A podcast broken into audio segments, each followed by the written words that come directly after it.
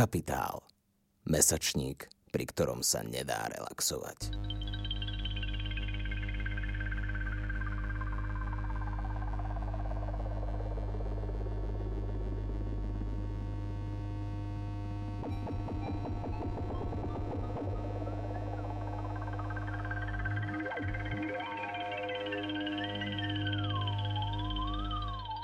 Počúvate Capitalx, podcast angažovaného mesačníka Kapitál. Moje meno je Laura. Pracujem v Kapitáli na pozícii marketingovej manažérky, ale keďže sa zaujímam o architektúru, pripravila som si pre vás krátku sériu podcastov z tejto oblasti.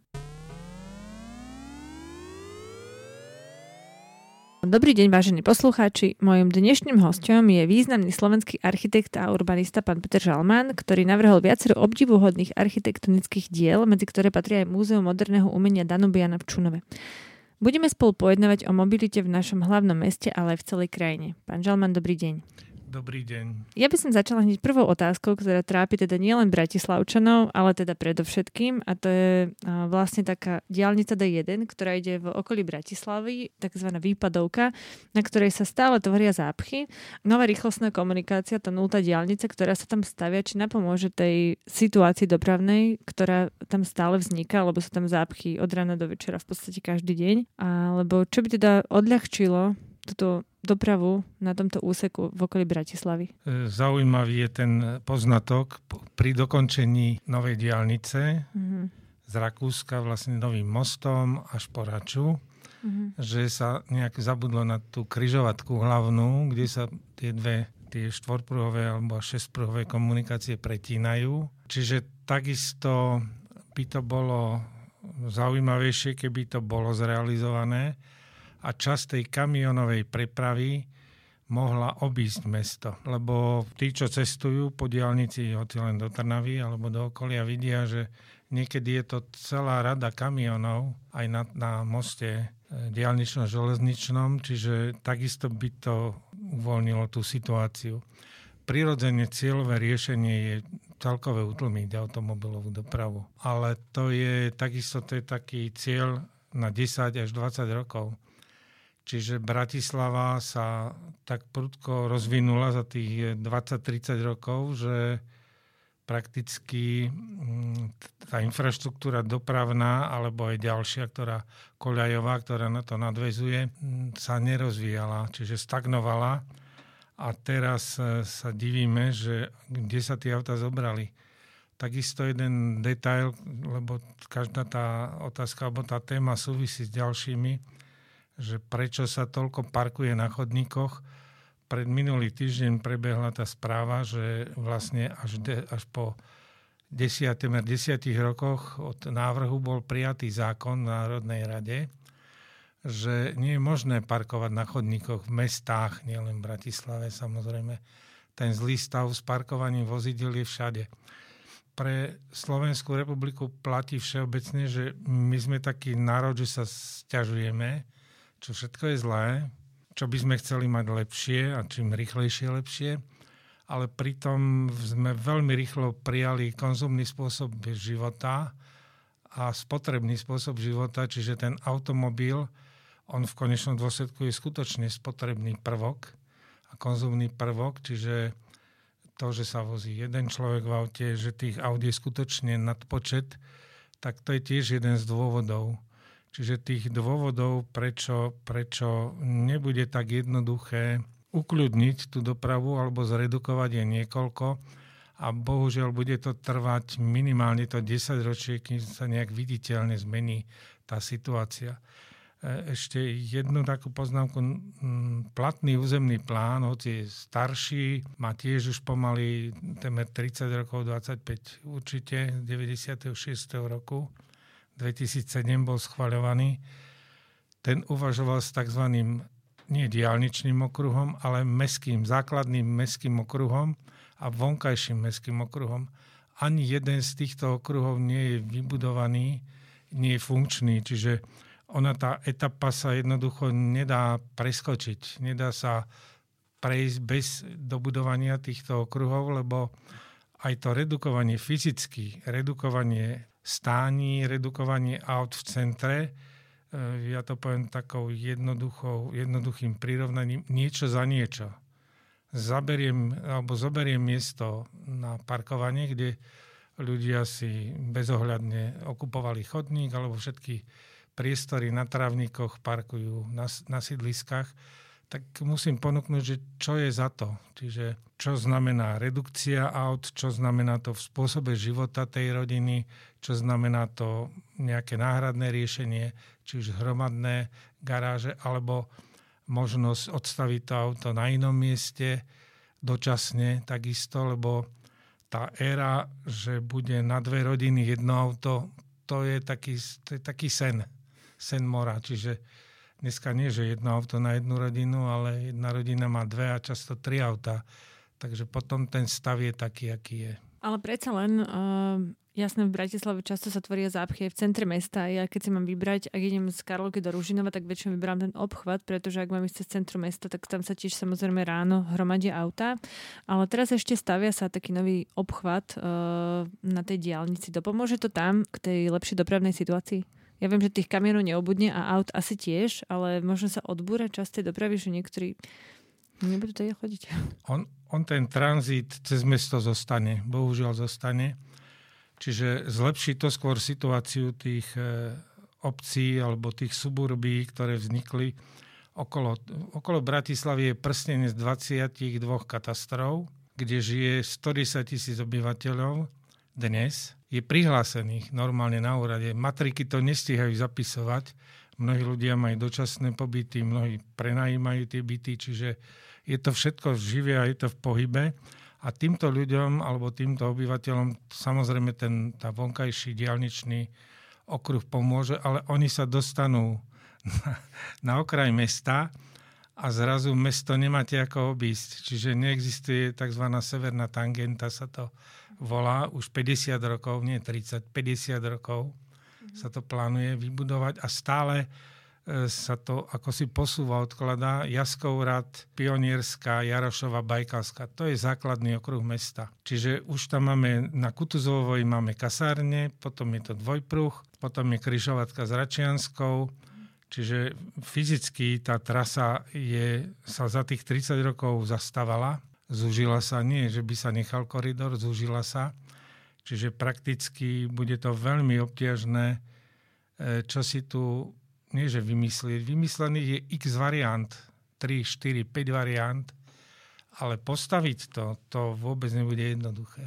Mm, lebo väčšinou tie, tých 22 katastrof, ktoré teda mali taký veľký boom za posledných 10-15 rokov, tam je to celkom šikovne podľa mňa tak zastávané, že tých domčekov je tam veľmi veľa na také dosť malej ploche. Oni nemajú nejakú svoju vlastnú infraštruktúru. Ďalším paradoxom je, že Bratislava vznikla ako kryžovatka pri veľkej rieke, pri Brode.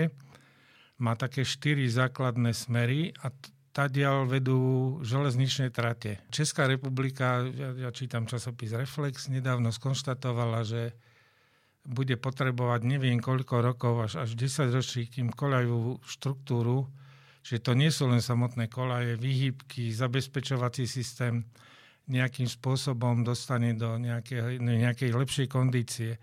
Slovenská republika je na tom ešte horšie. Napríklad e, predstavte si, že Rovinka a Dunajská Lužná, každé to mesto má zastávku železničnú, ale podobnú ako kedysi donedávna bola v Ivanke, že je to jedna búdka, jeden rozšírený perón a auta tam parku, parkovali donedávna na blate, no, doslovne na poli. Čiže si predstavte, že tam by dobehli, alebo došli teda ráno ľudia, matka s dvomi deťmi za ruky a že si sadne a teraz ako ide kam. Čiže ani nemá ani, keď prší, nie je tam ani prikrytie, nie je tam nič. Čiže Bratislava má množstvo rôznych koncepcií, stratégií, plánov, strategických plánov, cieľov, kde sa zjavuje vyše 15 stiopov, čiže tých prestupových bodov z týchto prímeských oblastí. Koľko ich je postavených do dnes? 0,0. Ani jeden prestupový bod, že suchou nohou prejdem, sadnite si do vlaku, prejdite sa do Rakúska, prvá zastávka, ako vyzerá, druhá zastávka, ako vyzerá, sklenený výťah, sklenený most, Na druhú stranu zastávka, no, Dunajská Lužna a Rovinka spolu majú 15 tisíc ľudí, tam býva. To je jedno okresné mesto. Nemá železničnú stanicu, je tam jednokoľajka. Keď tam bol národný, e, teda nebol národný dopravca, ale slovenské železnice vyhnali doslovne e, toho dopravcu českého, keď tam bol. No a ľudia si na to trošku zvykli, tie vlaky boli preplnené, ale nejak, bol to nejaký zárodok čohosi, ale aj to čosi už nefunguje prakticky dnes. Asi by bolo hlúpe pýtať sa, že prečo to tak pekne vyzerá v Rakúsku a prečo to tak škaredo vyzerá u nás. Je to v myslení ľudí všeobecne a vo fungovaní tej sociálnej infraštruktúry alebo toho zastupiteľského, e, zastupiteľského systému, ktorý u nás funguje a riadi rozvoj obcí. A je to, je to dané aj tým, že prakticky ten konzum sa premietol aj si pozrite tie naše obce, Čiže tam máte množstvo, koľko je tam energie, materiálu stavebného, koľko je tam, keď sa to zredukuje, peňazí uložených a čo to je verejný záujem. Treba Ivánka, Bernolákovo, Zálesie spolu majú do 20 tisíc obyvateľov. Dve 10 tisícové obce. Oni majú miestny úrad. Zálesie má 5 tisíc, 25 tisíc, do 30 tisíc už sa to blíži kde tam je nejaký, nejaká škola, stred, nejaká väčšia, kde tam je námestie. Čiže ľudia sa tam behom tých 10-15 rokov okupovali všetky polia, všetky slepé ulici do kukurice, všetko zastavali a teraz zrazu zistia, že za čímkoľvek jedine Tesco tú krabicu im postaví, to Tesco, lebo zarobí na tom, čiže ten reťazec obchodný, ale to bývanie, tá infraštruktúra nie je len to, že mám z obývačky, že mám terasu a že mám kúsok trávnika spoločného. To je dané aj množstvom ďalších, ďalších e, sú, súčastí toho bývania a tie tam jednoducho nie sú. Je takým malým zázrakom, že napríklad obec Bernolákovo e, vypísala alebo teraz spracováva tzv. víziu rozvoja obce, kde práve toto sú otázky, že kde by malo byť to centrum toho 10 tisícového Bernolákova, ako by mala vyzerať tá 10 tisícové mesto, to už, alebo takéto súmestie, to už by uživilo mikrobus, ktorý by zvážal tých ľudí po určitej trase na 8 a ten vlak do Bratislavy na tú filiálku by chodil by o 15 rokov, lebo filiálka nebude do, po 15 rokov najskôr. Mm-hmm. Takže ako je to všetko sen mora toto. Mm-hmm. Čiže realita je taká, že ako e, zvíťazil u nás konzum, zvíťazil súkromný záujem, individuálny záujem, veľmi úzky záujem, čiže končí to plotom mojho bývania. Samozrejme, že nie všade a nie všetko, ale tých pozitívnych príkladov je strašne málo. Tá väčšina, drvivá väčšina je, je spotrebná a je konzumná spoločnosti. Mm. Čiže verejný záujem. Zriekneme sa čo by sme boli ochotní upustiť zo svojho blahobytu, lebo my sme blahobytná spoločnosť. Nad, nadprodukujeme, vyhadzujeme potraviny, vozíme sa všade autom, čiže to, je, to sú jasne ako prvky konzumnej spoločnosti. Čoho by sme sa boli ochotní zrieť, aby ten celok fungoval lepšie. No to je veľmi ťažké, keď podľa mňa táto naša spoločnosť už veľmi ďaleko došla v tom, že je samozrejme veľmi ťažké zrieť sa toho blahobytu. Je nejaká vízia možno, alebo vzdelávajú sa podľa vás dnes ľudia k tomu, aby sa tohoto zriekali? Treba v urbanizme taký základný ukazovateľ je demografia a vývoj spoločnosti, lebo je to odraz vývoja spoločnosti. Čiže jasne, že slovenská spoločnosť bude starnúť, už dnes dochádza k výmene generácií, Čiže je to na, na nastupujúcej generácii, čo budú, čo budú jej priority. Mm. Čiže počnúť spravovaním štátu, či to nechá do rúk amatérom, alebo to nejak sprofesionalizuje, či bude jeden volebný obvod, mm. alebo budú aspoň štyri, ako v Čechách majú po krajoch, či bude územnosprávne členenie 2350 samozpráv, alebo či bude tisíc len, Mm-hmm. Sú rôzne návrhy. To všetko už je vymyslené, len nie, že chýba vôľa, nie je inštitucionálne zabezpečené, aby došlo k riešeniu týchto zásadných problémov. Čiže to súvisí celkové s rozvojom, alebo že čo, čo to je moderné Slovensko? Aká je vízia Slovenska? No potom, lebo darmo, potom môžeme tvrdiť, že áno, že Bratislava, Bratislavský kraj spolu s Trnavským, povedzme, povedzme s Trenčianským, Nitrianským, lebo mám aj takú, takú škicu, že prakticky to je 50%, viac ako 50% HDP, ale či meritkom je HDP, šťastie, mm-hmm. alebo nie, že šťastie, ale rozvoja spoločnosti a že sme pripravení na nulový rozvoj v prospech verejného záujmu. Vieme si predstaviť, že by sme mali, čo to je vôbec nulový rozvoj, vieme si to uvedomiť, že čo to znamená.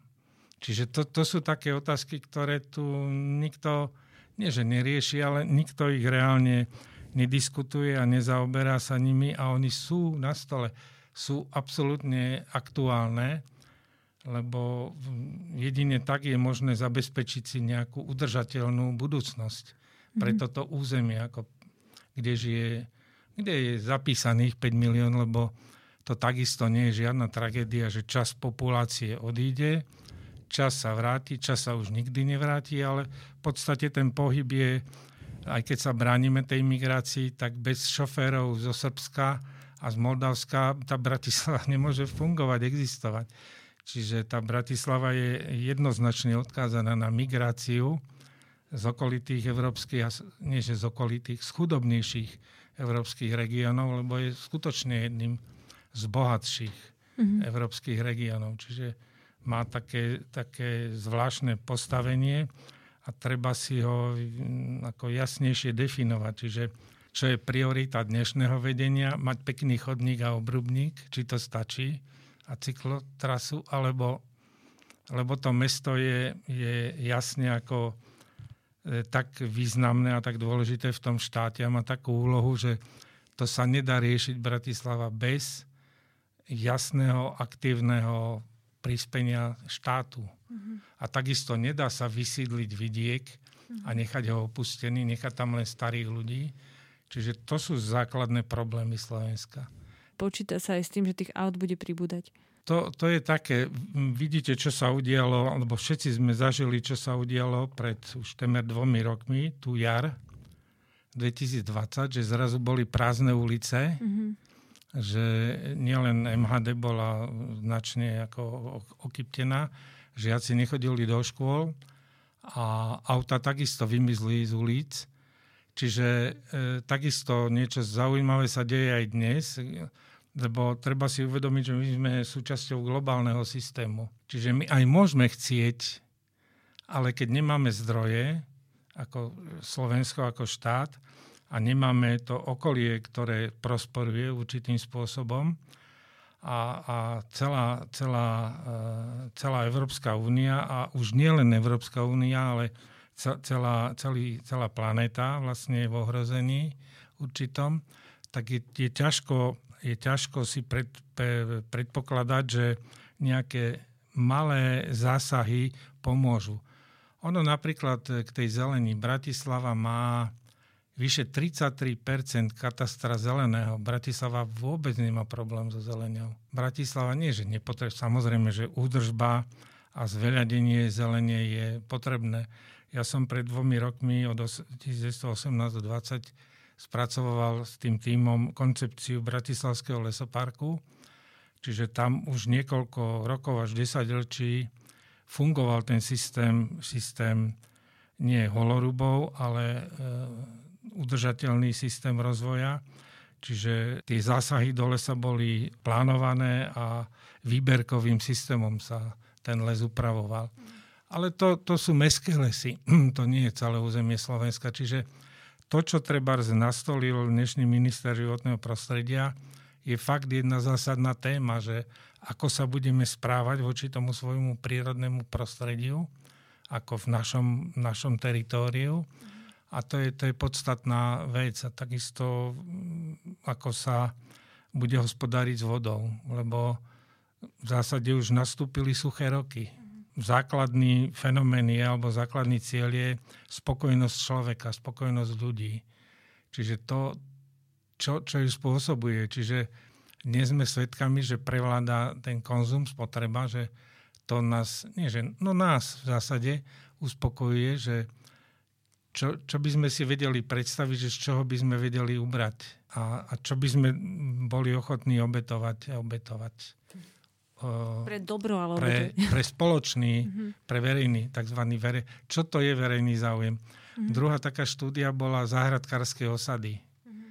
Čiže ja, keďže som dlhé roky projektoval rôzne aj menšie stavby, tak ovládam ten proces povoľovací a to, čo sa postavilo v Bratislave do tej medzi, medzikrajiny, medzi Lesopark, treba zvračí je 20, vyše 20 záhradkárských osád, mm-hmm. ktoré sú na, na úpetí viníc a tam stoja rodinné domy.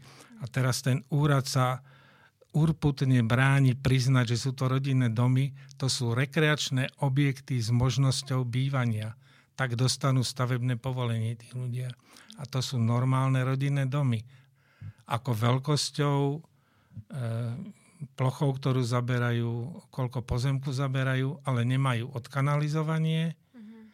majú veľmi čudné napojenie na elektrickú sieť, na vodovod, mm-hmm. na plyn nemajú, lebo tam to plynofikované nie je, čiže je to taká, taký mačkopes, zvláštny mačkopes. Podobné, čo si je v Dubravke, tiež vyše 20 záhradkárských osad, ktoré sú nielen na hranici lesa, ale až v lese. Čiže to je tiež taký jasný, jasný dôkaz alebo jasná ukážka toho, že, že ten svoj záujem, čiže tu už nejde ani o rekreáciu, tu už ide doslovne, že ja sa chcem mať dobre, chcem bývať na krásnom mieste, v relatívnom kľude alebo tichu, v kontakte s prírodou a vôbec ma nezaujíma, že tu nemám nejakú kanalizáciu alebo... Áno, to je aj taký celkovo väčší problém. My sme aj teraz uh, nedávno s pánom Zajčekom načrtli takú tému, že koľko stavieb je práve že v Tatrách. Ale aby sme sa vrátili späť k tej mobilite, uh, myslím, že pred dvoma rokmi, aj teda samozrejme vďaka technológiám, v Bratislave vyskočilo veľké množstvo alternatívnej dopravy, čo nie ani MHDčka, ani auta, ale sú to také skôr bicykle, kolobežky, elektrobicykle. Uh, odľahčil tento spôsob dopravy vozovky? Áno, určite to zmenilo ten pohľad na mesto už len to, že ináč vyzerá ten, ten pohľad do toho, do toho urbanistického interiéru, že keď si uvedomíme, že veľa mladých ľudí, ale nielen mladých, proste veľa ľudí používa každý deň prakticky elektrokolobežku na presun z určitého miesta A do miesta B. Mm-hmm. Čiže má to zmysel, aj keď keby sme to dosledovali, alebo niekto by to dosledoval nejak detálnejšie, tak určite to netvorí, ja poviem obrazne 20% presunov. Určite to tvorí menšie, menšie percento alebo menší početnosť, mm. ale má to samozrejme význam. Mm. Je to zložka toho nového systému mobility, novej prepravy. Mm. Čiže nízkorozpočtové použiť to, čo je, keď sa viac týchto opatrení každý rok sa podarilo, lebo aj tá parkovacia politika je to problém, lebo vlastne mesto alebo hoci ktorá mestská časť narazila na, ten, na to sebectvo. Ja chcem mať svoje auto pri mojom vchode. To je moje miesto. Keď mám zaplatiť nie 30, ale 50 eur, tak som zhrozený a vypisujem, že mm-hmm. ako je to možné, že mám zaplatiť 50 eur, mm-hmm. nie 30, alebo že na jeseň sa urobila jedna etapa mm-hmm. a zrejme, keď sa prejde na, na, ďalší, na ďalšiu etapu, tak sa bude musieť zaplatiť budúci rok zase 30 eur. Mm-hmm. Tak sú tí ľudia zhrození, že budú musieť platiť dvakrát 30 eur. Mm-hmm. Čiže to je v hlavách. To väčšina tých, tých problémov začína v tom, že sa to málo vysvetľuje, že čo, čo spôsobuje tento, spôsob, e, tento systém odstavovania e, plechovíc na chodníkoch a pri vchodoch do domov mm-hmm. a aký prínos by to znamenalo, keby sa aspoň 10 Kodaň prešla na ten systém uvoľnenia centra, ne, trvalo im to viac ako 10, 10 rokov. Každý rok mala plán dve 3-5% zredukovať počet aut v centre mesta. U nás sa to zobralo, že akože už to funguje. že, že auta v centre jednoducho nebudú. Mm-hmm. Čiže ľuďom sa predpísalo, že tu auta nebudú. Mm-hmm. A teraz, a kde budú? na to, nad tým sa nikto nezamyslel, že tu nielen niečo za niečo, ale musí existovať určité medziobdobie. Tu sa nedá skočiť, že ako skočíme do 22. storočia pre nás. Mm-hmm. My sme nedokončili 20. storočie. Čo s tým, keď teda máme veľmi veľké množstvo obyvateľov, tých aut stále stúpa ten počet a ja nemám taký pocit, že tí ľudia sa chcú tých svojich aut a toho pohodlia zdať, vzdať, aj keď bolo by to dobré. Nepostaví sa okolo Bratislavy obchvat? Mesto teraz e, spracováva materiál ako Bratislava 2030, to je tak, taký strategický materiál, že čo by chcelo dosiahnuť. To je vlastne predlženie alebo druhý diel plánu Bratislavy. Mm-hmm. Ale e, z územného hľadiska je, volá sa to tzv. územná strategická vízia. A tu mesto 5 rokov, tak ako územný plán 15 rokov nezadalo, alebo 5 rokov, alebo 10, to je jedno koľko, stále nie je zadaný nemá spracovaný ten vstup, že čo by mal riešiť územný nový. Tak ani táto vízia nie je. A na úrovni už takéhoto premyšľania napríklad stojí za úvahu, musia byť všetky ministerstva v strede mesta. Musia všetci obyvateľia Slovenska chodiť do stredu mesta. Mm-hmm. Defense v Paríži alebo rôzne ďalšie príklady. Nie, nie, nebolo by racionálnejšie a rozumnejšie jednu železničnú stanicu postaviť na kraji mesta. Bratislava má po A excentrickú polohu voči Slovensku, po B morfologicky tu bez tunela po Podkarpaty nie je možné urobiť tunel. No a to úplne reálne vieme, že vybudovať tunel 10 km po Podkarpaty, ja určite sa nedožijem a vy neviem, či sa dožijete. Mm. Čiže sú to aj iné riešenia, ako, ako, mm, ako riešiť túto otázku, ako, ako, alebo po, postaviť už túto otázku. To sa volá zadanie. Mm-hmm. Čiže zadanie, mám variantu, potom mám variantu rozvojovú, to je to, čo som na úvode hovoril, mám nulový rozvoj a potom mám určitým spôsobom stagnáciu, lebo mm. aj to je možné, že to, čo sme zažili na jar 2020, mm. čiže pres, tá mobilita zrazu ustrnula príjmom vonkajších príčin. Dnes má Bratislava také prirodzené problémy z rozvoja, rastu, že zrazu sa stala aglomeráciou a preto sú tie aj z časti, hlavne preto sú problémy s mobilitou, s autami. Druhý problém je, že je to centrum štátu, Čiže je tu veľa dochádzky, sú tu vysoké školy, čiže tu skutočne sú niektoré dni, keď je 600 až 700 tisíc ľudí prítomných na území katastra toho mesta. Takže tá cestná sieť to jednoducho nemôže zvládnuť. Železničná sieť je v dezolátnom stave. Čiže čo, čo teraz, čo ďalej, že čo je prioritné, čiže, a to už sú otázky, alebo to sú už ktoré je potrebné riešiť nielen e, na úrovni mesta alebo BSK, ale na úrovni štátu. Mm-hmm. Že vlastne štát musí zadefinovať, že čo je prioritou. Mm-hmm. Že ako, ako chce upokojiť alebo ako chce dať nejakú optimistickú víziu aspoň na tých 10 rokov pre občanov Slovenska, že sme si vedomí, že v okrese Svidník alebo v okrese Tom alebo Stará Ľubovňa alebo Hnúšťa alebo Levice bude o 10 rokov síce toľko to ľudí, ale tá kvalita života nebude nižšia, práve naopak tá kvalita života bude na takejto úrovni a bude ju definovať to a to, čiže chýba tá vízia. A v tej vízii Slovenska sa zjaví a Bratislava bude mať toto špecifické prostredie a práve preto, alebo postavenie a práve preto je potrebné ju vnímať takto s tou mobilitou je to proste strašne ťažké. Ja ešte mám taký poznatok, že v porovnaní opäť s Rakúskom alebo aj s Českou republikou sú v dosť zlom stave naše cyklocestičky, dokonca by som povedala, že nie sú. Tu v Bratislave máme jednu, jeden taký úsek medzi Karlovkou a Devinou, kde proste nie je tá cyklocestička, že je taká pretrhnutá a odvážľujúci, ktorí sa nebojí ísť po hlavnej ceste, kde je síce oficiálne 50 alebo 70 už teraz neviem, ale tak nikto tam nejde 70, lebo je to rovná cesta. Takže je to veľmi zložité vlastne sa takto dostať. Uh, je nejaká perspektíva, že sa tam dobuduje aspoň tu na tomto úseku, alebo že sa budú viac budovať aspoň tieto cyklocestičky, aby ľudia mali nejakú motiváciu používať aj inú dopravu ako automobilovú? Aspoň v rámci mesta, alebo aspoň takto, čo sa týka turistiky? V cyklopohybe vidíme tiež výraznú, výraznú zmenu, prospech bicykla práve v týchto dvoch rokoch a v letných mesiacoch je to úplne evidentné, je to viditeľné, čiže hmatateľné, viditeľné.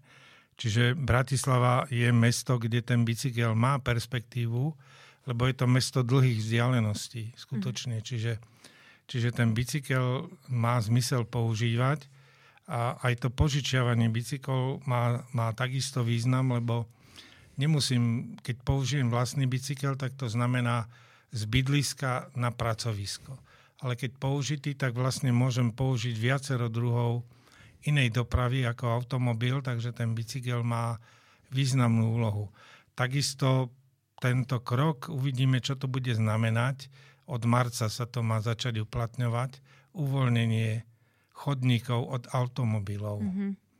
Čiže si predstavme, že zrazu budeme mať väčšinu chodníkov uvoľnených, takže vzniknú podmienky na to, aby sa fakt mohli ľudia pohybovať po meste na bicykli, lebo dneska prakticky nie sú, lebo tie šípky alebo vedľa aut, tak to je fakt pre, nie že samovrahov, ale to hrozí kontaktom a kolíziou medzi autom, mm. autobusom alebo nejakým iným dopravným prostriedkom a cyklistom. Mm. Takže on ten bicykel bicykel v Bratislave bude alebo je dôležitý prvok mm-hmm. mobility. To vybudovanie tých cestičiek tiež trvá určitý čas, v kraj, teda nie len v samotnom meste, ale aj príklad Trnavy. Trnava je cyklistické mesto, mm-hmm. ale tam to robia 5 volebných, tam to robia 20 rokov. Viac ako 20 rokov cieľa vedomé. Čiže to mesto má to šťastie, že akoby tak závetrí, má tam 5 fabrík, o, o veľkú automobilku, čiže má slušné dane to mesto. A tie peniaze mestské použilo na, na rozvoj cyklo cestičiek a cyklosystému v Trnave, čiže to mesto sa dostalo najďalej na Slovensku v používaní bicykla ako v meste. Bratislava túto cestu slovne nastúpila, bude trvať takisto, to sa nedá, nič sa nedá urobiť za 3 alebo 4 alebo Čiže taká určitá, ja chápem vašu generáciu, že ste trošku netrpezliví, že áno, prečo to tam majú a tu to nie je. No všetko to chvíľu bude trvať a bude to trvať tých minimálne x rokov. Mm-hmm. Keď máme volebné obdobie 4, tak to trvá 2 až 3 funkčné obdobia. Mm-hmm. V Trenčine majú jedného primátora a jedného hlavného architekta tri funkčné obdobia a je to tam vidieť ten územný a urbanistický rozvoj toho mesta, to je podobne ako Trnava. Čiže takisto neprospieva pri našej mentalite a politickej kultúre a kultúre všeobecne života, neprospieva, keď sa každé 4 roky tu menia tie zostavy a každý príde s nejakým novým nápadom alebo nenápadom a to, čo bolo doteraz, tak to sa zabrzdí, začne sa všetko odnova mm. a to sa deje od úrovne štátu po úrovne miest a samozpráv. Takže aj toto je jedna z príčin, prečo to nejde rýchlejšie. Bratislava je mesto štyroch prstov. Dva sú severne, je centrum pri Dunaji a dva idú južne, čiže smerom na Slovnaft, jeden smer Biskupice v Rakune a Petržalka. Takže ono prakticky je dosť zložité obísť centrum a takisto to založenie diálnice cez Petržalku vtedy sa javilo ako zaujímavý krok, že to mesto to vyriešilo, že obišlo to akože centrum. Ale dneska vidíme, že tá diálnica nemala ísť. nemala ísť Ups. po Einsteinovej ulici. Mm. Čiže to, to sa už zistilo tiež. Takže, takže to sú také dlhodobejšie úvahy. No a potom, čo sa týka ako zahustenia siete alebo pridania tých liniek, tak to je otázka reality. To mesto v zásade žije ako od januára do decembra. Ono nemá žiadne rezervy, je absolútne podfinancované. Čiže oproti Brnu, ktoré plus minus tak veľké mesto. To s Viedňou, to je zbytočné porovnávať, je úplne iný štát, úplne iný systém financovania. A s Prahou to sa takisto nedá porovnať. Bratislava nemá 50-percentný rozpočet ako Praha. Bratislava má 10-percentný rozpočet ako Praha. Čiže to je absolútne podfinancované mesto. Pri tom podfinancovaní ma teraz napadla vlastne taká otázka, respektíve si nie som istá, či je teda vhodné ju položiť, keďže ste skonštatovali, že je to podfinancované. V mnohých mestách vo svete, a teda aj Žilina experimentovala s takou myšlienkou bezplatnej hromadnej dopravy. Hlavne ešte teraz, keď boli zrušené tie 15-minútové lístky, ktoré strašne veľa ľudí využívalo, tak si myslím, že to ľudí dosť pobúrilo, že nebolo to až taký dobrý motivačný krok pre ľudí, aby používali MHDčku. To, nebolo to dovysvetlené vlastne, čiže ono, ono to má jediný, nie že jediný, rozhodujúci motív je tá finančná situácia. Čiže je ten rozpočet mesta a že koľko vlastne z toho budžetu mestského be, be, nie že berie, ale je potrebné vynaložiť na mestskú hromadnú dopravu. Takže tu v Bratislave to prakticky v súčasnosti je nereálne, aby boli nulové cestovné listky. Ale ja by som takisto neabsolutizoval ten smer, že za to je proces. Tá redukcia automobilizmu a redukcia je proces, lebo to je ten princíp niečo za niečo. Čiže keď dosiahnem pokrok v určitých smeroch, tak dôjde aj k redukcii automobilov. Čiže pokiaľ to auto, my nemáme ani, ja som sa nestretol so zdieľaním automobilov, takisto poži, po, požičiavanie automobilov, tiež nie je služba, ktorá by bola brati... Bicykle, kolobežky fičia, mm-hmm. ale automobily veľmi nie. Bratislava určite za pokus stojí, lebo Bratislava je, ako som spomínal, mesto dlhých vzdialeností, čiže určite to zdieľanie aut by tu stálo za úvahu a dvojnásobne preto, že sú tie štyri základné smery, Čiže tie, tam, tam je najvyššia, najvyššia zaťaženosť komunikácií alebo všeobecne toho pohybu.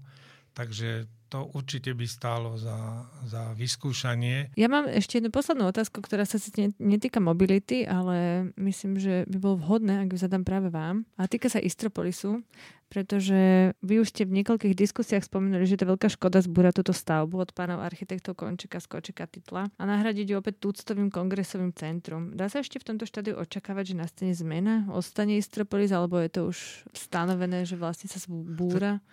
Momentálne je také, tak, taký nerozhodný stav akoby, lebo e, ten úrad, ktorý povoluje stavbu, ako nové mesto, mestská časť, tak sa stavia proti búraniu, hoci tam je návrh na búracie povolenie, ale nikto, nikto ne, nejak nepreukázal nejakú variantu použiteľnosti tej budovy, ktorá tam je.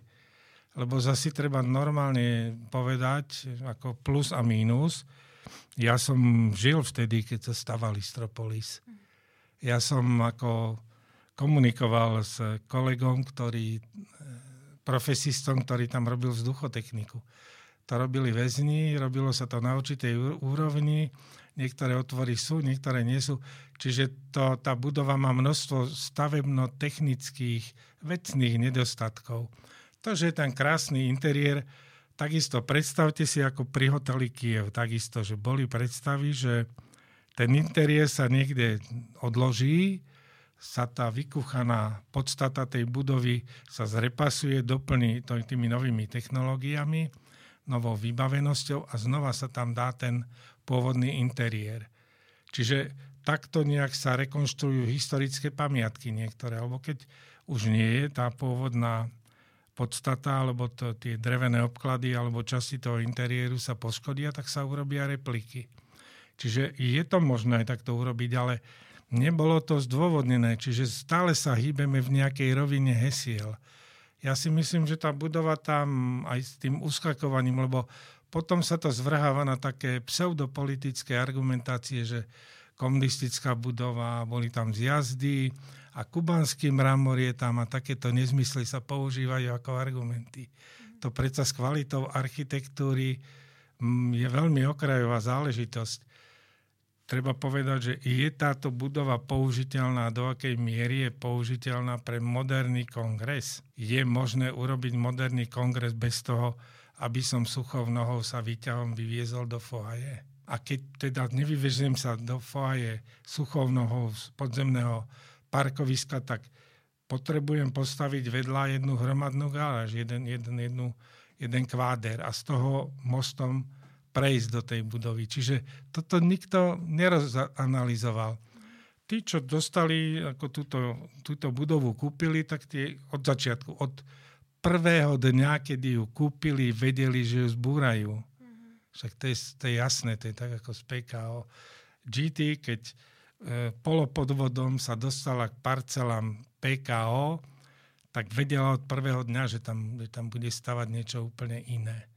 Čiže takisto úplne v Ružovom tento istý problém nikdy nerátali s tým, že pod tanečnú časť alebo pod tú e, kongresovú časť, že vložia parkovisko a tieto časti využijú a zvyšok obostavajú. Čo bola takisto jedna varianta. Stála by viac. No a tu sme tiež pri tom, že to je naša mentalita, že e, E, tá, lebo to je špička národa. Developer alebo tí ľudia, čo otáčajú 100 milióny až miliardy, to je špička, však to je špičkový majetok. To, to sú tie peniaze, ktoré chýbajú na kolejnice, chýbajú na výhybky v železniciach a tak ďalej. Lebo ich premrháme na to, že zbúrame všetko pôvodné a postavíme niečo nové, ktoré sa tvári ako, že je drahé. Čiže to, to je znova taká jedna otázka, že či vôbec bolo, um, nie že rozum, rozumné, či to bola jediná alternatíva všetko zbúrať a postaviť všetko nové. A teraz vidíme, že keď bude to nové mesto dostávané, alebo to je tá výšková štvrť, tak si zrátajme, koľko bytov je tam prenajatých, prenajímaných, koľko bytov je dostupných pre aké vrstvy ľudí, kto to vlastne pokúpil a ktorí ľudia, kto tam môže bývať za také ceny bývania. Čiže my sme najvzácnejšie územie v meste, najvzácnejší verejný priestor sprivatizovali, zamedzili sme, aby bol verejný priestor a nasťahovali sme tam vlastne najbohatších ľudí z Európy. Z Ruska, z e, Číny. To sú byty pokúpené úplne inou klientelou, nie Slovákmi. Čiže keď sa vrátime k tomu Istropolisu, takisto aj z týchto dôvodov som proti búraniu Istropolisu. Trnavské mito je prakticky stred mesta, čiže nie námestie SMP a Kievské námestie. To, to bude do dvoch rokov úplne mŕtvý priestor. Čiže to, čo vyhralo v súťaži, to je zaujímavé riešenie a zrejme jedine reálne. To bude park mm-hmm. vedľa historického jadra a v historickom meste a ten pulzujúci život sa presúva na smerom na východ. To centrum mesta, to je centrum mesta, Trnavské mm. mýto. Čiže to je dvojnásobne vzácný priestor, že čo s ním. Čiže nie len koľko metrov je dnes a koľko metrov je v tom návrhu, ale ako to slúži tým 500 tisíc obyvateľom toho mesta. Čiže znova nie, že si sprivatizuje niekto nábrežie a potom tam nemôže byť cyklotrasa, mm-hmm. ale niekto si to sprivatizuje 50% tej plochy a postaví tam niečo, kde bude chodiť 5% toho obyvateľstva. Nová zvýťazí sebectvo a súkromný záujem. Ja by som sa chcela teraz eh, veľmi pekne poďakovať pánovi architektovi Petrovi Žalmanovi za to, že prijal pozvanie do môjho podcastu. Rozprávali sme sa spolu o mobilite, hlavne teda v našom hlavnom meste v Bratislave. Ďakujem za vašu pozornosť a ďakujem, pán Žalman. Ďakujem. Počúvali ste Capitalx podcast angažovaného mesačníka Kapitál, ktorého vznik podporila Rosa Luxemburg Stiftung zo zastúpení v Českej republike a Fond na podporu umenia. Viac článkov nájdete na webovej stránke www.kapital.noviny.sk, kde nás môžete podporiť napríklad objednaním predplatného. Za čo vám vopred ďakujeme.